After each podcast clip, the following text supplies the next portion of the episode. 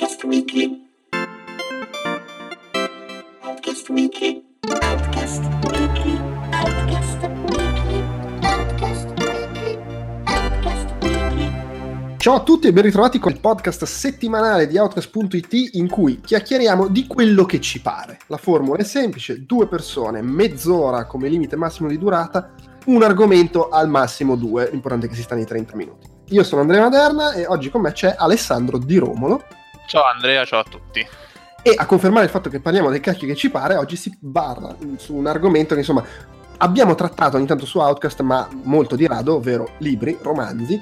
Hai due romanzi di cui ci vuoi parlare, uno fra l'altro è perfetto perché si va a infilare volendo nella cover story su God of War che ormai è finita ma ci abbiamo i fegatelli finali da pubblicare, eh, ovvero Miti del Nord di Neil Gaiman che tu, correggimi se sbaglio, stai leggendo in lingua originale perché Sì. esce tipo a ottobre in Italia. Ok. La prevista è a ottobre, mi sembra il 16 ottobre per eh, Mondadori, quindi visto che la versione originale si trova in versione paperback a un prezzo di 8 euro circa su Amazon, ho detto ma perché no? Vabbè, Eh, diamogli una possibilità. Anche perché giocare a God of War leggendo comunque eh, Norse Mythology di Neil Gaiman è un, un giochino molto interessante, insomma, perché ci si fa una cultura sulla, sulla cultura della, insomma, della, della mitologia norrena non indifferente. E si scopre che il gioco di, di Cory Barlog è abbastanza, non dico fedele, però comunque rispettoso di molti delle- dei miti e delle leggende Di- nordiche. dici più di come rispettava quelli grechi. greci.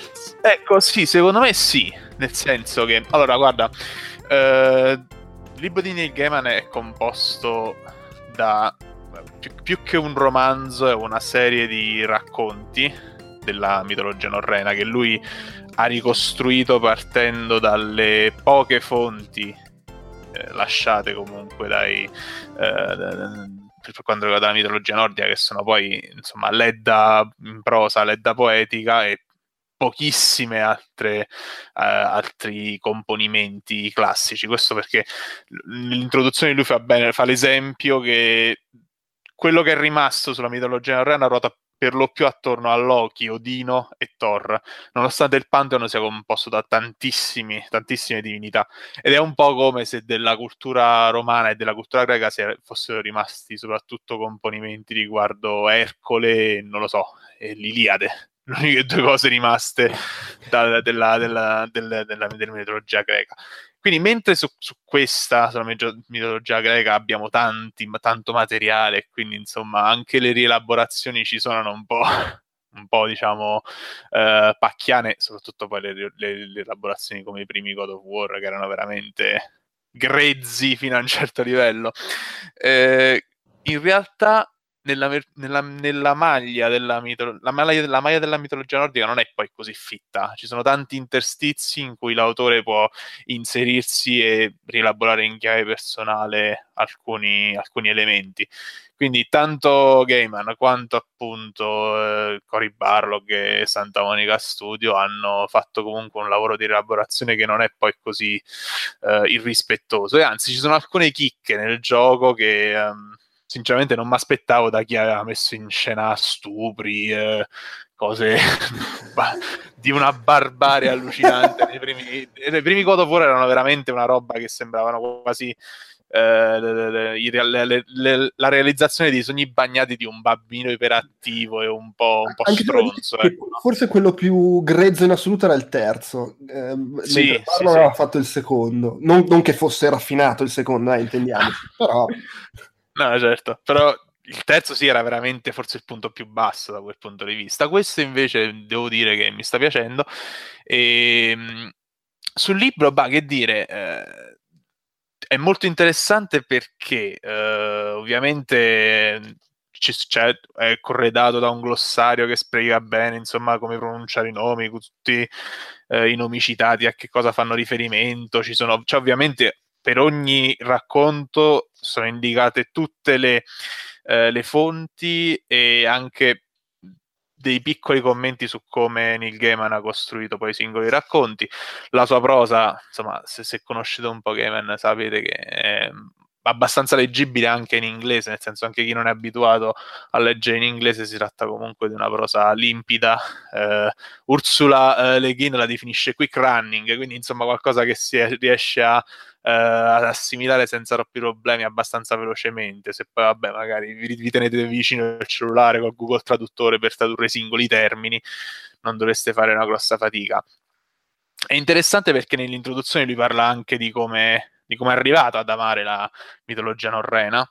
Eh, ovviamente, come molti eh, della sua generazione, eh, attraverso i fumetti Marvel e quindi dalla rielaborazione di eh, Jack Kirby, mi sembra, no? Fu lui a inventare il personaggio di Thor adesso. Cioè, sì, beh, sta, sta lì e Kirby comunque, insomma, sì. per quello.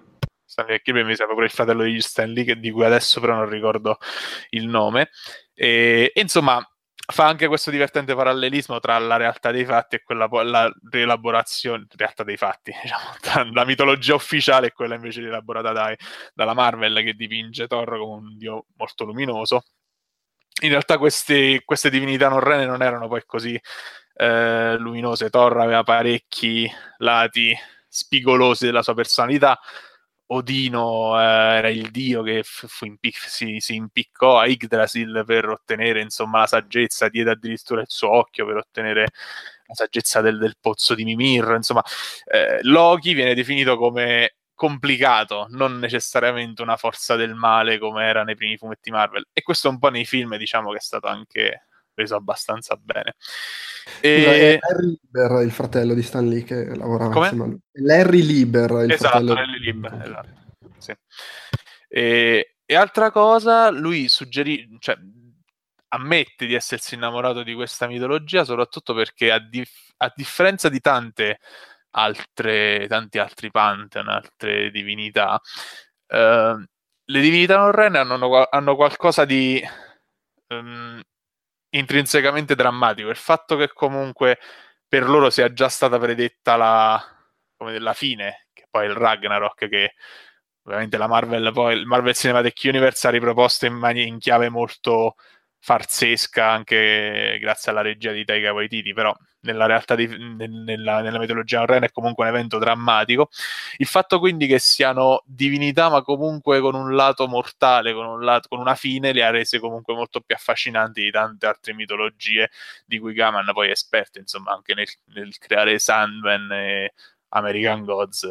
Una certa cultura diciamo che se l'è fatta. Quindi molto interessante, io sinceramente lo consiglio, mi sta piacendo veramente tanto. Io faccio, siccome sto leggendo anche altro in questo periodo, dopo una sessione di, Go- di God of War vado a leggermi un racconto, perché poi un singolo racconto eh, è composto veramente da una decina di pagine, non di più, insomma. E quindi in questa maniera mi sto facendo una cultura sulla mitologia norrena che fra un po' penso che, non lo so, mi daranno una, una laurea d'onore, va a sapere. Su, non so se esiste nemmeno una laurea d'onore sulla mitologia norrena.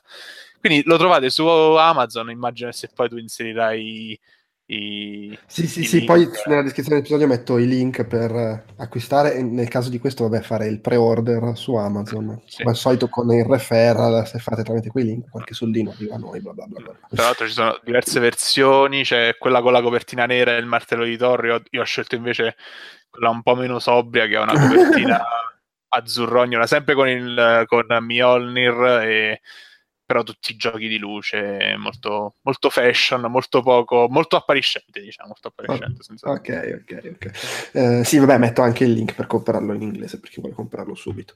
Sì, sì. L'altra cosa di cui volevi parlare invece è l'ultimo libro di Stephen King, scritto in realtà insieme a, Gwen, no, a Richard Chizmar. Sì. È la scatola dei bottoni di Wendy.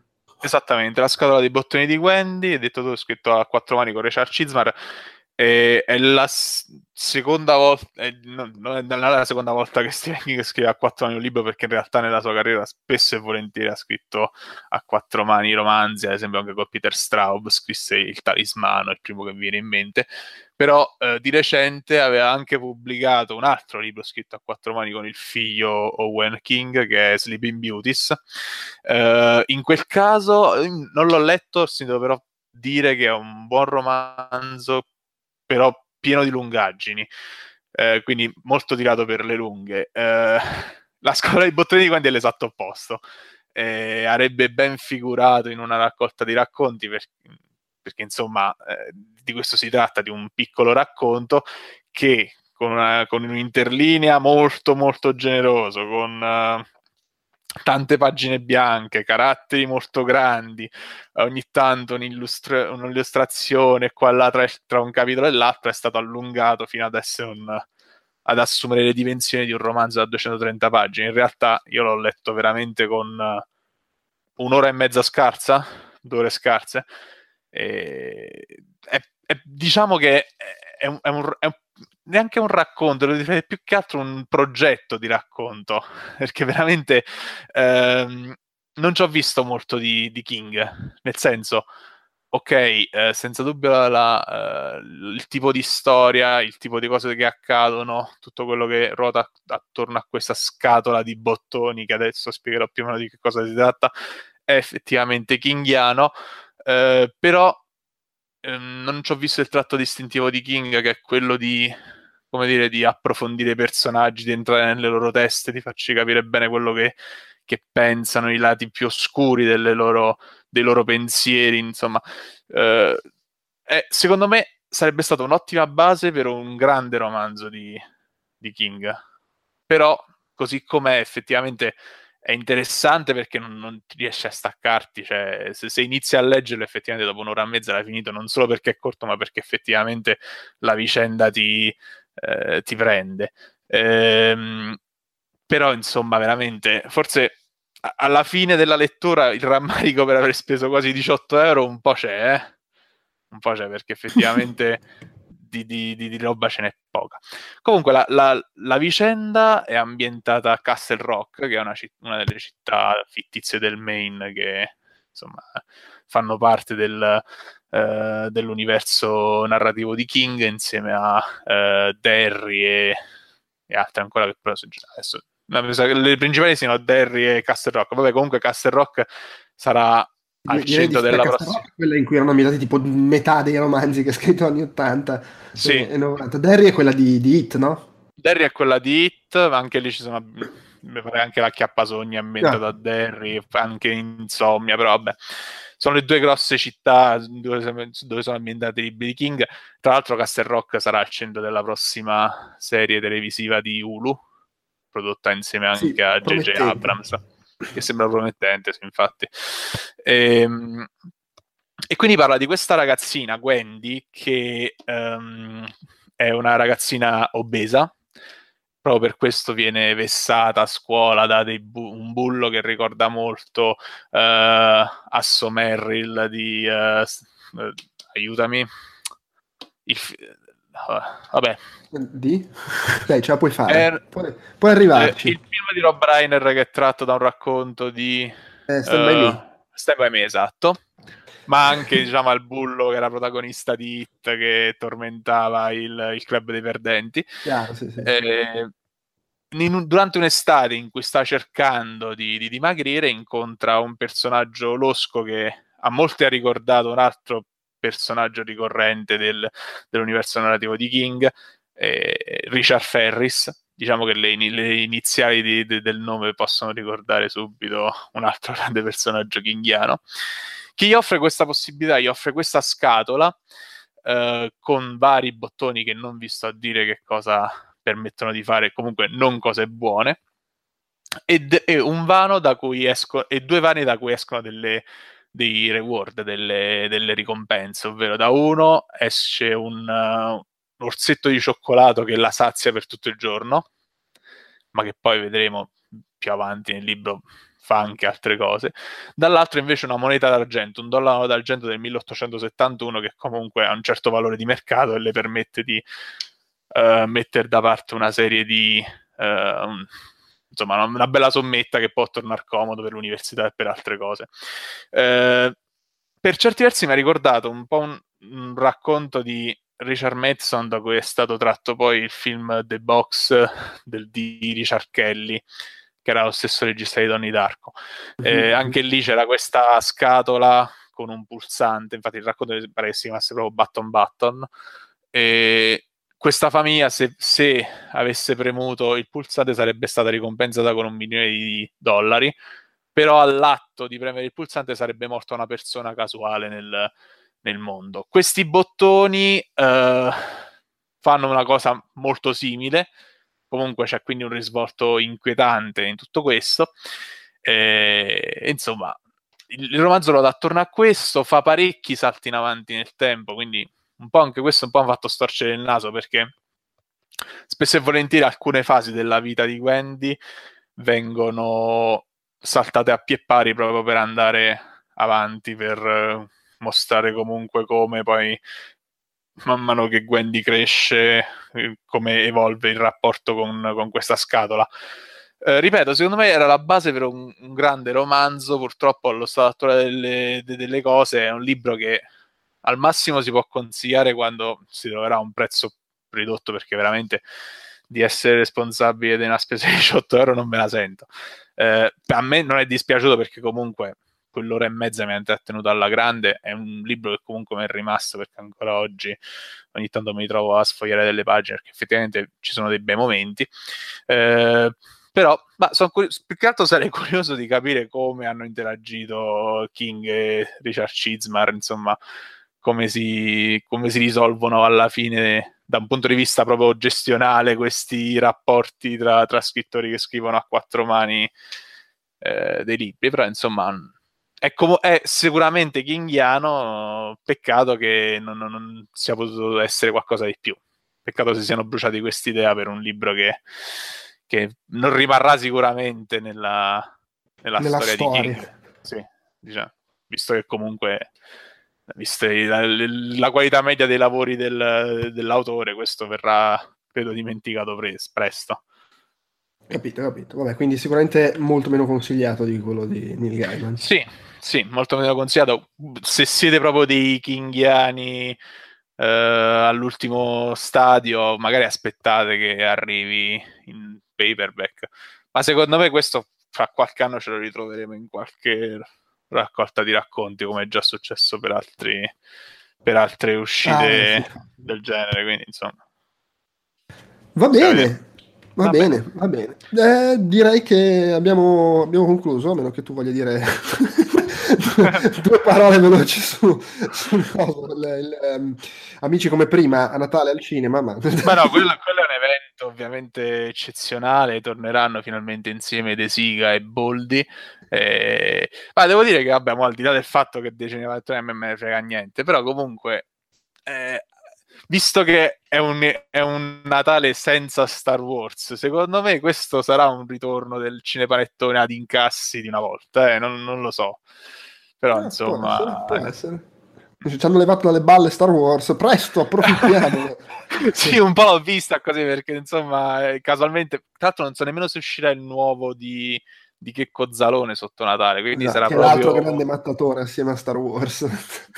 sì, ma infatti al momento non mi non vengono in mente grossi blockbuster previsti a Natale, forse no, nemmeno, non c'è nemmeno un film Marvel perché eh no, ci sarà Ant-Man.